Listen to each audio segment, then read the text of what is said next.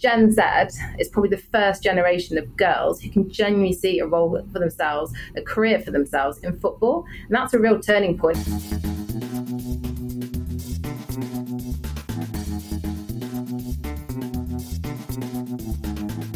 Hi, everyone, and welcome once again to the SportsPro podcast. I'm your host, Eoin Connolly, taking you through another weekly wrap of stories from in and around the sports industry. Hope you are well.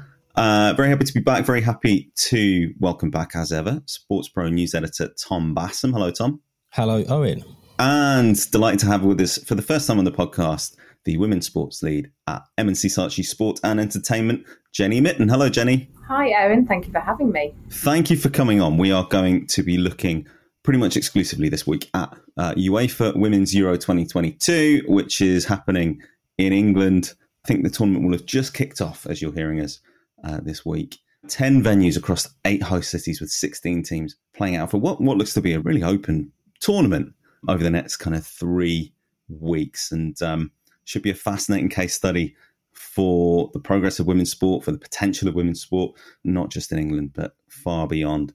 Um, and we'll be looking at some of the commercial talking points over the next kind of 40 minutes or so. Tom, there's a very useful resource, I believe, on sportspromedia.com for anyone who wants to get up to speed, uh, either just before they listen to this podcast or just afterwards. Yes, our 2022 commercial guide was published on Monday lots of uh, lots of hard work got into that from the whole team, and it really really shows. Go on there if you want to find out all the details about every team, all their sponsors, um, details around the broadcast rights, uh, what sort of the each team's reach on social. All of those details are there, uh, and there'll be other bits and pieces you'll spot on the uh, SportsPro site related to the women's Euros and related to women's football over the next week or so too. So we're uh, yeah we'll keep you well stocked in uh, in that area. Yeah, I believe Sam Carp has a comprehensive preview as well lined up just before kickoff. And of course, we'll be following that tournament all the way through. And, and keep an eye out as well for Women's Sports Week, which uh, kicks off on the 18th of July, uh, about halfway through the tournament. So, yeah, tons to follow. Um, really interesting point, I think, in the development of women's sport to for this tournament to appear. I feel like the the last Euro back in 2017 that kind of came either was the inflection point or came at an inflection point for for women's soccer in particular.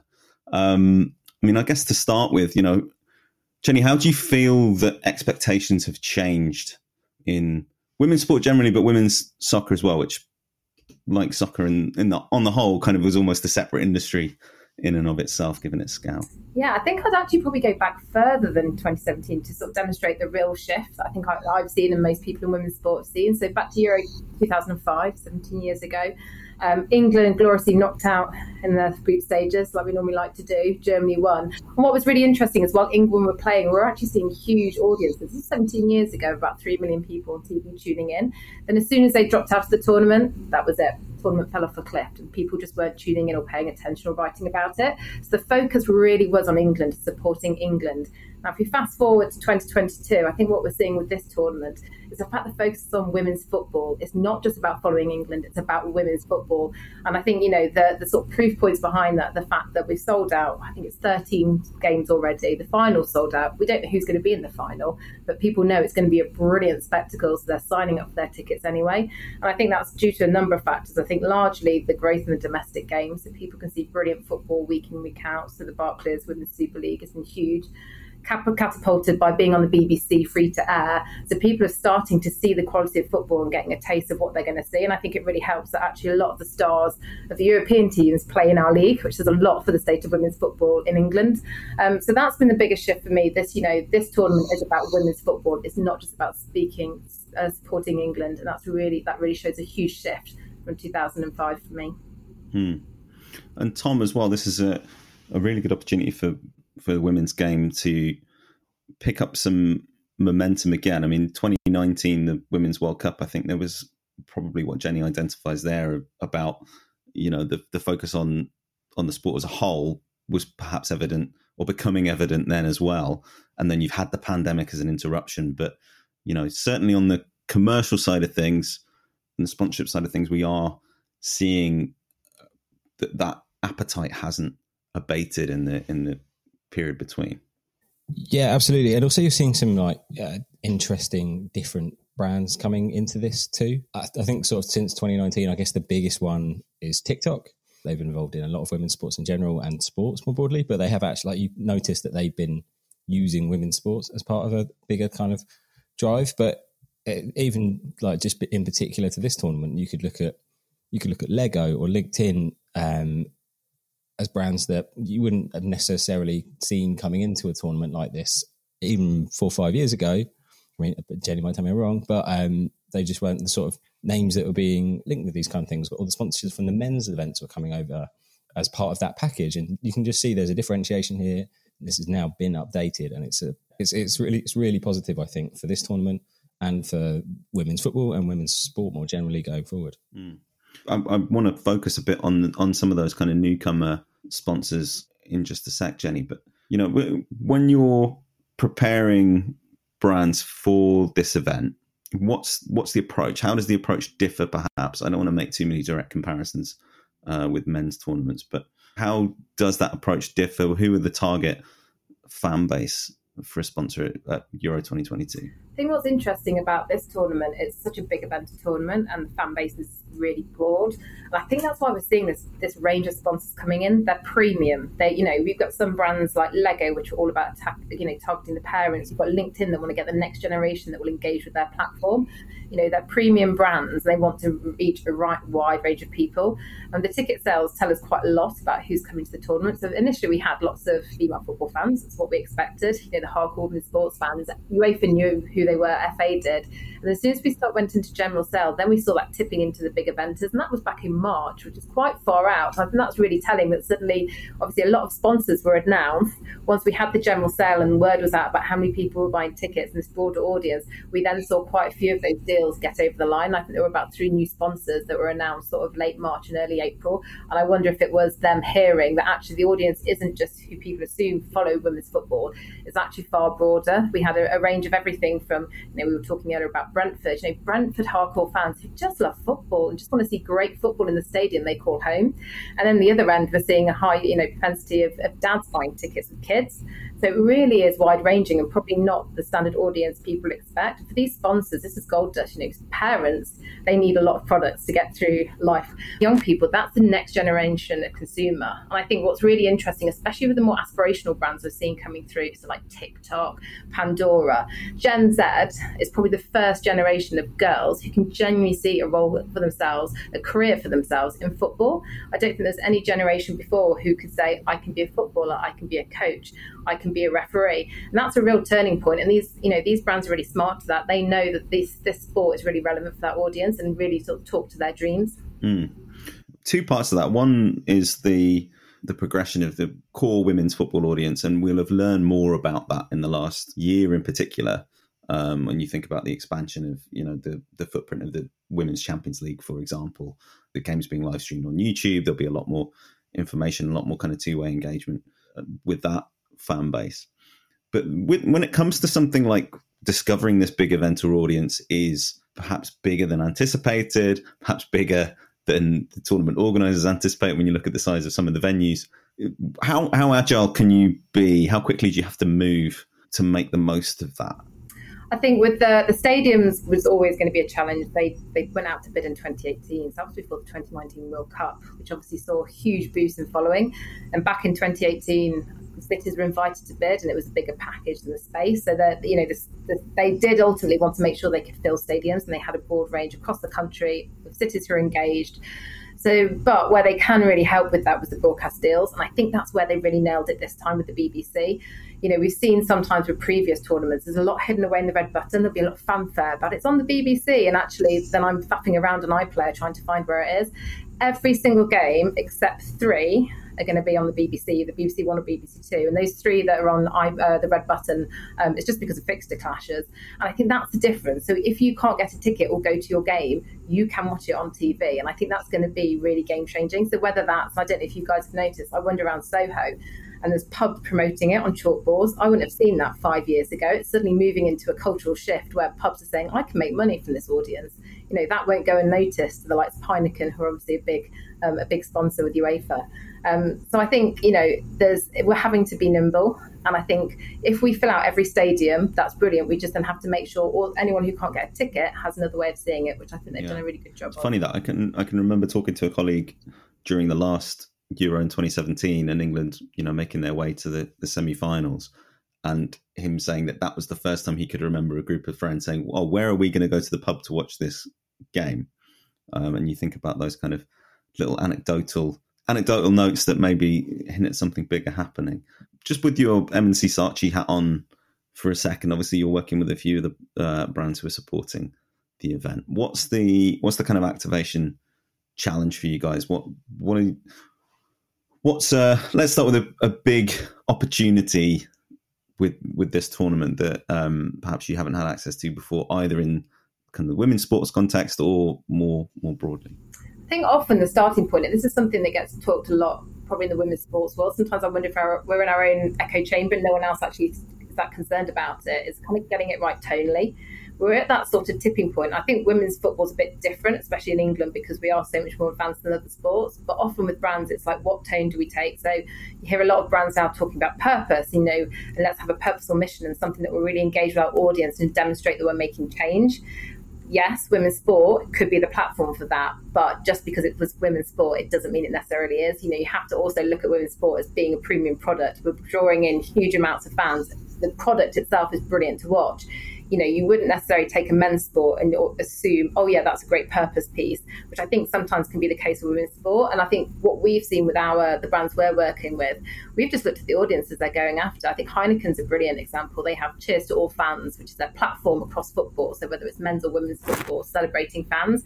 And what we're seeing that they're doing across the Euros, across F1 and across the Champions League, they've always brought music and entertainment to the party. They're all about giving fans a premium, brilliant time. And they're just bringing that to the Euros, that's no difference. They're treating it exactly the same because they know that their audience, once, once they engage with the Euros, have a great time thanks to Heineken, they're going to keep coming back and watching more, and hopefully it'll be with Heineken in hand. Um, Tom, you mentioned uh, some of these newer sponsors that we've seen come in um, who are new in a couple of cases more or less new to sponsorship in this uh, in this respect. I mean, Lego have done bits and pieces of marketing around certain events. We saw a bit of them involved with, with the hundred in cricket last last year in this country, and of course they do all kinds of branded partnerships across entertainment. Um, LinkedIn is a a really unusual one, and then you have TikTok kind of picking up on their uh, debut in, in European sports sponsorship with the uh, the men's Euro last year. Um, what what have some of the things been that you've noticed around that, or what will some of the things be that you'll be looking for uh, from them? I mean, I think probably the most high profile will be TikTok. Um, not namely because it's in the in the global category, but uh, it, it's a really key platform. I think that for, for as Jen previously mentioned, like reaching those those younger generations. Just the way it's designed and the way it, it can work. It hasn't probably got some of the the biases other social media platforms do when it comes to these kind of things, and it can just throw up something that someone might find interesting into their sort of feed, I guess, as you will. The brand that it works with, the tournament itself, yeah, that kind of nice avenue into reaching different different different audiences, different fan bases that it wouldn't have been able to do uh, up until almost really that prior to TikTok, because even Instagram and Twitter, like we think of them as being sort of young social media platforms, but they're getting old aged by this point. Like, I mean, it's the old cliche, isn't it? It's like as soon as your parents start adding you on a social media platform, you know it's probably time to get off of it. But yeah, TikTok, I think, is is a, is a really crucial one and a really good partner for this tournament.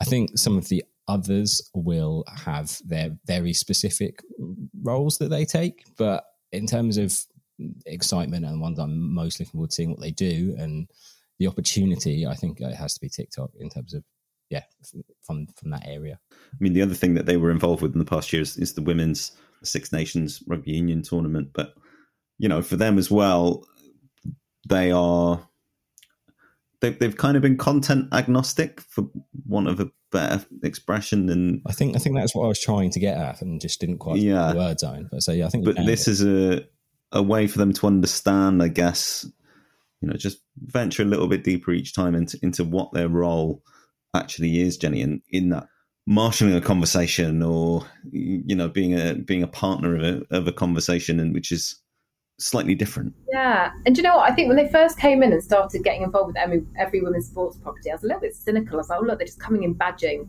What are they going to do? What are they doing for women's sport? And then I sort of took a step back and checked myself. I thought, well, firstly, they're as you said, bringing new eyeballs on. Anyone could randomly land on some brilliant rugby or brilliant women's football content.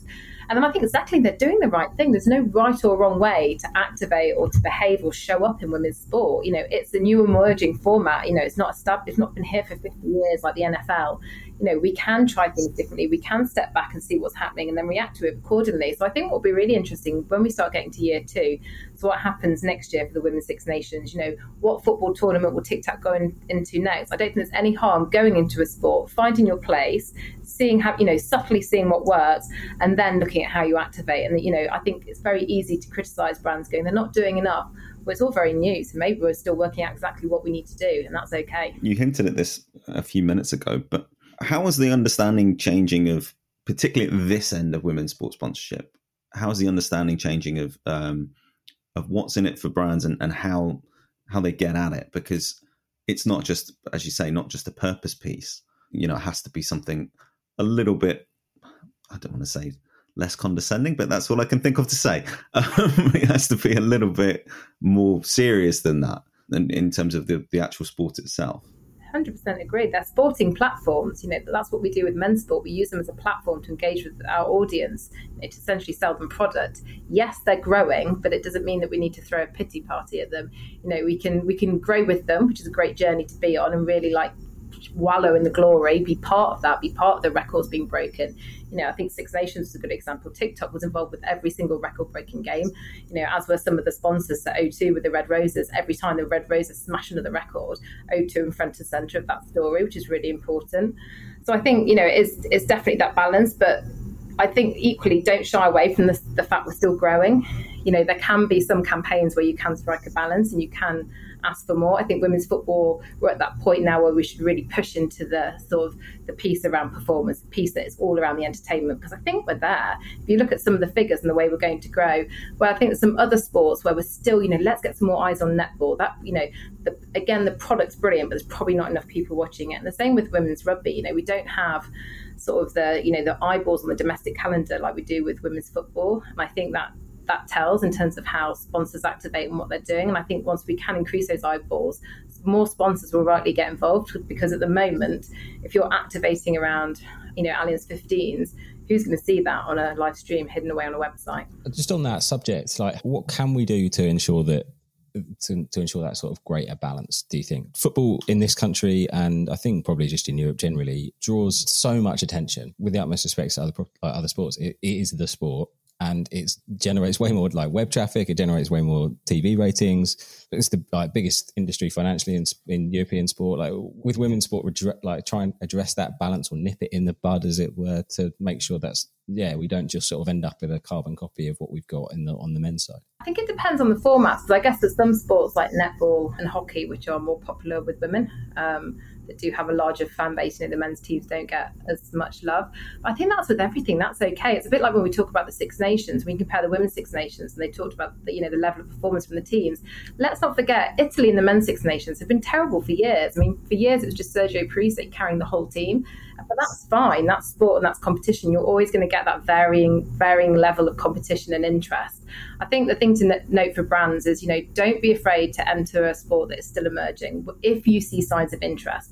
And another thing with women's sport, and yes, we're talking smaller audience numbers. You know, it's gonna if you know, I don't know when we're going to catch it. If we will catch it with men's sports, we've got a lot of chasing to do. But really interesting, in the Women's Sport Trust, when they reported last year on the hundred, I think people that tuned into the women's hundred, seventy percent of that audience then went on to watch another women's sport, which actually gets me quite excited about the women's Euros. If we can take seventy percent of that audience, we'll then just dabble potentially with another women's sport. And suddenly you're seeing eyeballs on those other formats that probably you would have never seen before. So there is this bit of a thing where women's sport does breed more support for women's sport. Um, I just think we need to be realistic about the numbers that it can do in the pace and just kind of support it, but not over be over ambitious and overestimate. Mm. The interesting one, two, three this summer with Wimbledon going into the women's Euros, going into the hundred um, that way round certainly be something to follow. When it comes to some of these new partners and, and whether they're new to women's football or, or less kind of well versed in uh, in sponsorship more generally, how how how much willingness is there to experiment, to try new things, particularly around football? The, the stakes and the investment is often incredibly high, and you either you get kind of brands following templates that you've seen for quite a long time, tried and trusted, or just tried, um, or you get brands who are only in it for awareness and are maybe coming from sectors that might have reputational challenges elsewhere, shall we say? When when you have some of these new consumer brands coming in, is it you guiding them? Do you find on the agency side, when, without kind of giving too much away or upsetting anyone too much, or is it um, are, are they coming in saying we have we want to try things like this and we want to see what's possible at this scale in an environment where perhaps the rules haven't been set quite as fastidiously as they have elsewhere?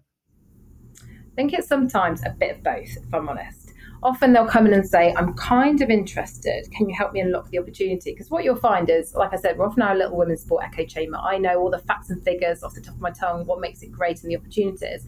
If you're a marketing director who's not, you know, sponsorship is one arm of what you do, you're not going to be across this detail. So if someone comes with, to you with a women's sports property, you've never heard about sport, probably don't know the players, maybe never watched it. You know, it's a really challenging sell for those brand managers to really kind of get their buy-in. So what we do with them first and foremost is take a bit of a step back and go, right, what are you looking to achieve? And crucially, can this women's sport format help you get there? You know, we would never push a brand into it just because it's the right thing to do, or yes, you, you know, equality, you know, it has to be right for the brand commercials. And I think a really good example is we're working with Dettol at the moment. It's only their um, second year as an England partner. So we're being very well behaved around the UEFA guidelines, might I add. Um, but they um, had a men's Euros tournament, which was brilliant. And they were like, great, it's women's home tournament next. What can we do? And we were like, great, we're going to take your campaign, which is all about celebrating fan rituals, and we're going to apply it to the women's because it doesn't matter who you are. If you're a fan going to a game, you're going to pick up rituals. If you go to a game your team wins, you are wearing that shirt or wearing those lucky socks or doing what you did beforehand or going to the pub. It's you know it's based on an insight that whatever you do, and you know make sure you you're hygienic and wash your hands on the way, of course, with some Dettol. Um, you know, and it's tapping into that truth, and it was relevant for the women's game, so it was really important for them. And for the women's game, you know, it reaches a broad audience. The men's just like mass mass reach, and then the women's game will help sort of target those sort of really key parents and, and younger people who are probably a bit more savvy around hygiene post COVID as well. So, you know, our advice to them is what is your brand looking to achieve from this partnership? Who are you, what behavior, I guess, behavior change are you trying to deliver? And can women's sport do this for you? Mm-hmm. Tom, let's um, let's look at the media picture for a second. We've got pretty broad free to air coverage, um, hopefully more substantial marketing push behind that than than even um, the Women's World Cup a couple of years ago. But do you think is is that going to be the only part of of the picture here that that kind of traditional media experience? What else do you think um, people will be looking out for from uh, in, in, terms of the media performance of, of this event? One of the things that I have noticed that I think is really interesting around all of this is it's not just the sort of traditional media TV coverage that we've seen. We're seeing more of the print media, the podcast media, the like the, the, the written press talking about this and producing guides and kind of the all the kind of hypey build up stuff that you'd get around a men's tournament, and that's not something that I've like experienced a lot of previously. I think we got it a, little a little bit about the World Cup, but like I think if you really like it, even if you actually, it's probably the case that if you didn't want to know about this tournament, you can't help but have helped to find out, out about it because of the fact that you've got those other things that are going on. So if you pick up a newspaper, you're going to see a team by team guide for for most of the like for for most of the national like big national outlets. That's something that's changed dramatically. We've seen stuff like the Telegraph women's sport coverage, the Guardian do a dedicated women's sport coverage. They've launched a women's Euros podcast. It's like there's just a sort of a lot of things like that that are complementary that aren't in a UEFA manual or in a uh, like in a sales book for uh, MC and Saatchi that uh, help create noise that that go around the tournament, and th- that is really important in creating that cut through. I think, and like w- will be and can't help mm. but help. Uh, if you see what I mean? Yeah, absolutely. It's some of those um, anecdotal things, Jenny, or some of those intangible things, but writ much larger um, because you're you're getting the national press involved in that way. My mum gets really excited. She's like, "Oh, I think I know what you do." But I saw the women's Euros in the front of the Radio Times. I told your father. you know, something wouldn't register with my mum. My, my, younger brother is a big Liverpool fan. Listens to Talksport. And he's like, "I love Laura and Flo talking about the WSL. It's really got me engaged with women's football, and I've only ever followed Liverpool in the Premier League." And you know, and to Tom's point, this weekend, you know, I was in I, remember, I was in Tesco uh, they were on the cover of Elle. Um, I saw Sunday Times Style, players were featuring on the covers as well. And most of the papers that I brought over the weekend had feature length pieces in the build up to the tournament. We've just not seen that before. So it is slowly starting to build up, you know. And if, if you think of all those young women who pick up outfits and fashion and makeup and suddenly go, well, this looks pretty cool, these are quite badass girls, I might watch them on the TV. And that's brilliant.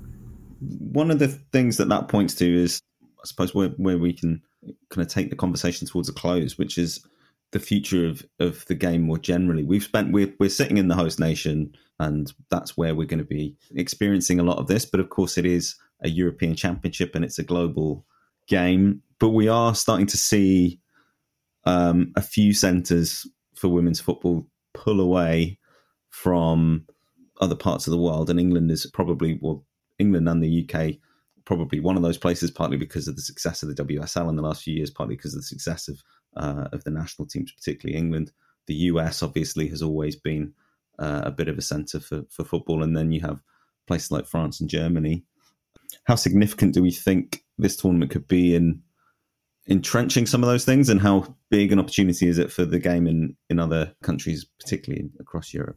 Think it's going to be huge. I think uh, Baroness Sue Campbell said a really good quote around, you know, if we're, if we're, going to put open the shop window, we're going to make sure we put on that shop window so a really premium product, something that people want.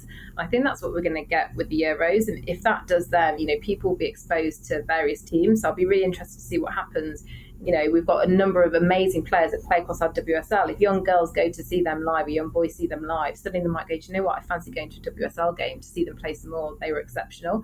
So I think it is huge. These big tournaments, these big event moments, open the shop window for a period of time, throw a load of, if we're honest, cash and light on it all. So we're going to have fan parades, parties, fan zones. You know, this doesn't happen in everyday sport, but it pulls people in. And then I think the job afterwards, and we know leg- the legacy program is up and running across schools. We know there's going to be a lot of work post tournament by all the sitters and also by the governing bodies. So then make sure we take that excitement, and this is always a challenge, right? This is where we, we probably didn't make the most of London 2012, and then feed it into those other sports because post the Euros, there's a, like you, you know you said, Eoin, there's a ton of amazing tournaments coming up. Whether we've got the Commonwealth, whether we've got the Hundred, we've got the WSL, and we're going into a Women's Rugby World Cup over in New Zealand, and like the Lionesses, we're one of the favourites going into that as well. Can you imagine that? Can you imagine in one year if England win two tournaments? I'd probably jinx it now saying that. You know, this is how big that opportunity is. And, and Tom, just that macro level, the uh, women's football, women's soccer internationally, you know, this is this is a really interesting point in its development because of the opportunity potentially that the, that the WSL in particular has to build on this. You might see an influx of talent as well. Some of those players that Jenny talks about signing for WSL clubs after the summer. What What are your thoughts on kind of some of that evolution that that we might start to see, and and what that might mean for um, for the women's game globally? Actually, there was a there was a sort of uh, interesting. I don't know if it's actually reported anymore. The FA, the FA have come out and denied today that they turned down a, a bid from a private equity firm for 150 million to essentially buy the WSL uh, and kind of form it in the image of the Premier League slightly. Yeah, the, the FA seem to have rejected that based on the idea that they're still they're still growing it, and that's probably sensible. I don't think the FA have got any kind of designs on being the the regulator, the rights holder for that league long term. Some people think that women's football in this country, especially, is is sort of ripe for professionalization and ripe for investment. Now, like if the FA doesn't agree, that's that's kind of its. Uh, that's that's its cool, but uh, that probably says where we're going with this. In I think it could be interesting if we got to a situation right, like at the end of the Euros, where instead of those kind of post, uh, kind of traditional summer transfer deadline day pieces that we're seeing for the Premier League, we're suddenly talking about like, oh, which which breakout star from the UEFA Women's Euros are we going to be seeing joining the WSL this season? Because that's the kind of interest that it's brought to the game. I, I think that Premier League clubs could do a better job where they've got teams in the WSL as well of making them a bit more visible in their home venues. I know there's always arguments about maintaining the quality of the pitch, but I think that if you do it properly, there's ways that you can do that. So I, I think that that that for me is where I think it it will be a, a big thing because you could see that as Jenny said earlier, it's about taking those eyeballs that we're going to get on this and then making sure that they're directed into the next thing, which is which is the return of the WSL season in this country, and then the domestic game, the Champions League in Europe, and obviously you've got the rest of it further afield. But that, that I think is the that's that I think is where it has to go, and probably where it, I'd like to think that's where it will go. Mm. Yeah, and you know to invert the point about the breakout stars of um, the Euro going to the WSL or going to major European clubs, you have the inverse, which is that more people will have seen some of those players because they will be, you know, Chelsea or Arsenal or uh, or, or, Tottenham players or whoever, and they will have some familiarity with them because some of that seeding has been done. But of course, yeah, it's a process to build on and to try and grow from there. Jenny, I noticed you nodding there when uh, Tom was talking about you know the use of, of some of the major venues by uh, by some of the top tier clubs in European football, and you know we saw Barcelona um, pull off a couple of huge attendances at, at, at the Camp Nou. Um, we've seen clubs like Arsenal and Tottenham use their um, their home grounds a little bit more frequently for, for some of the some of the big uh, some of the big fixtures on the, on their calendars. You know, how important are those kind of set pieces to the development of women's football, or is it going to be more a case of just kind of making sure that you bring the, the floor up rather than the ceiling, if you see what I mean? Barcelona is a bit of an anomaly, um, just because obviously you know the level of love for football in that city is it's probably like Brits and cups of tea. It's sort of next level. And they did, you know, what isn't talked about a lot. It was very heavily promoted. You couldn't walk around the city without seeing a billboard. Um, they spent a lot of time and, and, money investing those games to make sure they were they were full. You know, it started off with El Clasico, which is a huge, huge fixture. You know, it's it's ingrained in the culture of their society. So they started off in a really, really strong point, a really key cultural moment that everyone in Barcelona will talk about. Even if you're a non-football fan, you will know about it. And then they were really smart and they just marketed hard in the in the in, in the area. They knew that locally they had enough people that they could bring in and fill that that stadium without then getting an influx of broader fans as well. I guess it's harder here because you know they did they spent time and money doing it, and I'm not sure we always get to see that here. I saw it was brilliant. I saw um, Arsenal women against Wolfsburg ladies at the Emirates, amazing experience. You know, comfy seats, red wine. But what I did miss was you know being in a football ground that was full of lots of other fans, and it, you know, and it'd be really interesting to see what the players think, what their balance of how they find the experience of being in the stadium, which is brilliant. But then you sometimes sit back and go, gosh, there's not many of us here compared to when you do put them in a, a smaller stadium stadium and it, and it is full. I think it's probably a balance and playing with the two. I would, you know, for those fixtures, I would probably follow the Barcelona approach. Go for those big classic rivalries. Make sure both teams really promote it, really, you know, really get behind it. Start on a really strong footing and then see how you go. I think picking the odd weekday match here and there, hoping people will turn up, isn't really enough. Mm.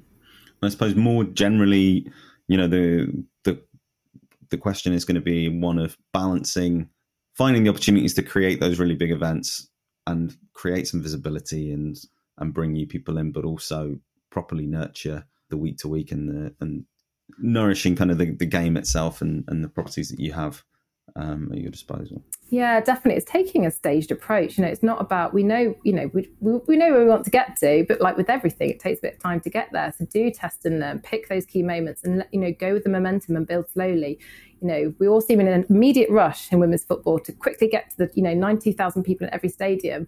But that's not always going to be the case. So I think we need to be quite realistic there and build slowly and make sure, you know, that the fans that do turn up at the stadiums do have a brilliant experience and don't feel like, well, it's quite empty here. Actually, it'd be a bit more fun if I was in a smaller stadium, packed full of noisy fans. Something we haven't really spent much time talking about, Tom, is the model, the commercial model around the women's Euros. I think, you know, Jenny mentioned in passing just up top, but the fact that there's been this decoupling of the commercial rights to women's tournaments, which has brought some of these new and, and different brands in who, who have their own incentives to, to promote the tournament and to really get behind it from a marketing perspective. And we have mentioned the hundred a couple of times, which has the opposite approach where everything is is promoted together. So there's you know it's not so much a case of the women's game following the men's game; it's a case of these two properties were conceived together and they're being promoted together, there isn't going to be a one size fits all basically for um, for how these how these things develop commercially, or do you think it's it's still in a kind of learning phase? Yes, um, it has to be the latter, right? I mean, like we've seen success in both models. Like you've seen success with with the with the Champions League in, in decoupling. Sounds like something that Chris Martin and Gwyneth Paltrow came up with that, but um, yeah, you've seen success in that, and you've seen success in the hundred. But as you said, they are different kinds of properties. They're different kinds of well, they're different sports for a start. Like it, they're they're trying to they're trying to achieve different things, and I think uh, like going back actually to to something that Jenny said when she was talking about the conversations he had with partners, it's sort of like what are you could flip that around on the right side as too and be like, what are you trying to achieve? Like, and then you set out your thing to those goals. And and if you're taking that approach, you will struggle, I think, to to go too far wrong because if you, I think, I think previously sport has tried to fit just okay, all right, here's women's sport. We'll take what we do in men's sport and we'll we'll we'll, we'll run with that idea. Now, uh, yeah, I think people are realizing obviously that hasn't worked. It, it, it didn't work, and it's it was time for change. But there's not one way of doing it. A sort of solutions based approach to how you go about achieving what you measure as success, and that will that will also depend on where you want to get to and what you what's defined as success too. Like it, there's yeah, there's there's a lot of questions I think before you start coming up mm. with with solutions. Okay. Um, final thought on on this summer, Jenny. There is a lot of excitement. There's a lot of potential. There's a lot that people are going to learn.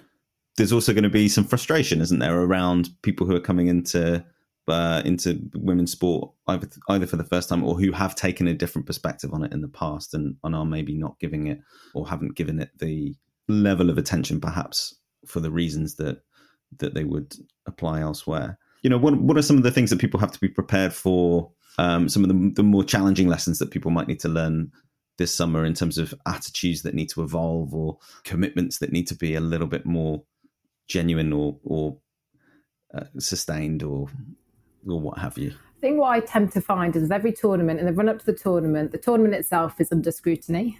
Um, the sponsors are under scrutiny, their motors are under scrutiny. As soon as a ball gets kicked around or thrown or hit with a racket, suddenly the focus goes directly onto the sport. And I think what will be really interesting, we know the Lionesses are going to do well, touchwood.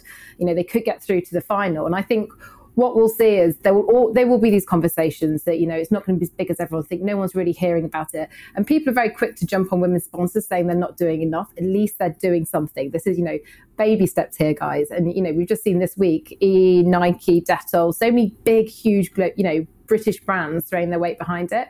And we know that if England do well, that will be the turning point. If England start to do well, people will tune in, talk about it, and that will basically cover all the noise about the sponsors. It will cover all the noise of all the trolls trying to go at the women's game because we're all really fickle creatures. We just love to be part of a winning team, and we never win. So I think you know, no pressure, lionesses, but um, to save women's football, can you make sure it comes home, please? yeah, I guess it's sort of don't let good be the enemy of perfect. Um, in, in that in that situation, isn't it? Like don't kind of sort of like don't create unfair comparisons and rather sort of celebrate the progress than jump on the sort of perceived inadequacies in any way. And um, predictions, I feel like I've had one from Jenny. I mean, I'm putting it out there. It's come. It's coming home. I'll see you all at the final. Yeah, so we've got one one for England. Tom, the the result against the Netherlands massively uh, buoyed me. I I equally think it's coming home. Um, I also think that we're going to get a Euros wow. uh, World Cup England double. Okay. So just going to take that take that level of jeopardy just a little bit further. Am I going to take the host prerogative here and and completely bottle it? Um, what, what I will say is that I do think home advantage is a is a big thing and what is going to be a very close tournament. I think there's half a dozen teams who are, who are there or thereabouts, but England have been you know at the later stage of the last couple, and yeah, why not? Don't at me. Anyway, before we go, we will we'll just take a quick trip, Tom, under the radar. Obviously, just a reminder, as well as I said at the, the top of the program, we do have Women's Sports Week coming up across SportsPro's channels, including the podcast. I think we've got two versions of the SportsPro podcast and one of the Streamtime podcast um, that are going to be dedicated to women's sport in that week. So there will be loads of um, loads of really high quality stuff to look out for there. But of course, there'll be a takeover as well on sportspromedia.com. Um, stream time this week.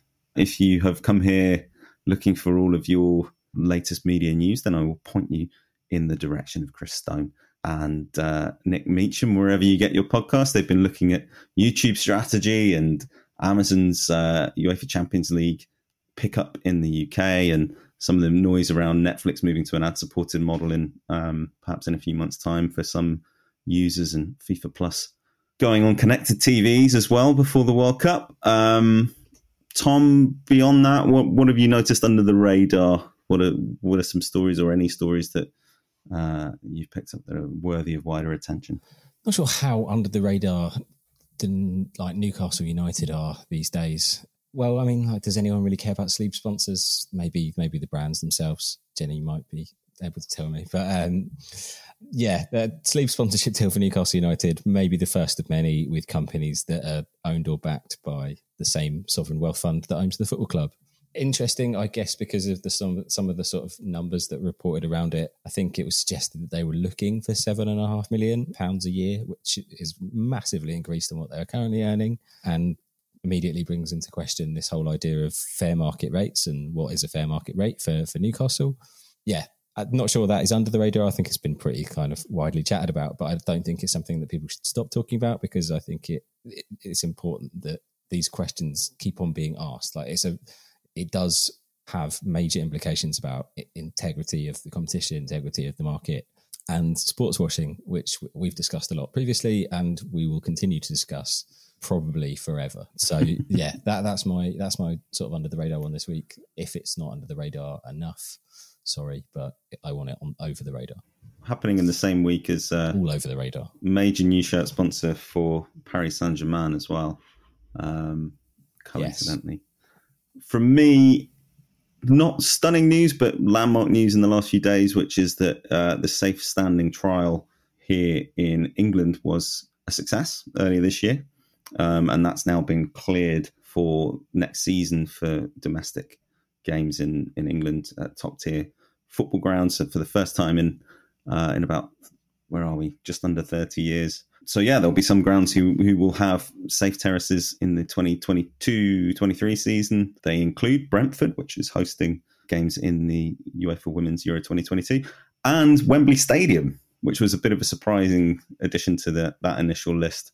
Um, but I think there will be other grounds that that apply, or other clubs whose fan bases ask them to apply for that status. And I just think that that is going to be there will obviously be a lot of coverage of that. I think comes on stream, but I think it's going to be really interesting in terms of what it does for the fan experience at a lot of games. Um, and I think that the German model, where you kind of have a hardcore support who go and they stand and they chant and there's a drummer and all that stuff, will be will become part of it. But you know, I think you might see more and more delineation within football grounds in, in terms of what people go there for and what they come to expect. And I think that that will have an impact right across the kind of commercial and event side of the game. So interesting to see how that one develops. Anyway, we will leave it there for this week's edition of the SportsPro Podcast Weekly Wrap.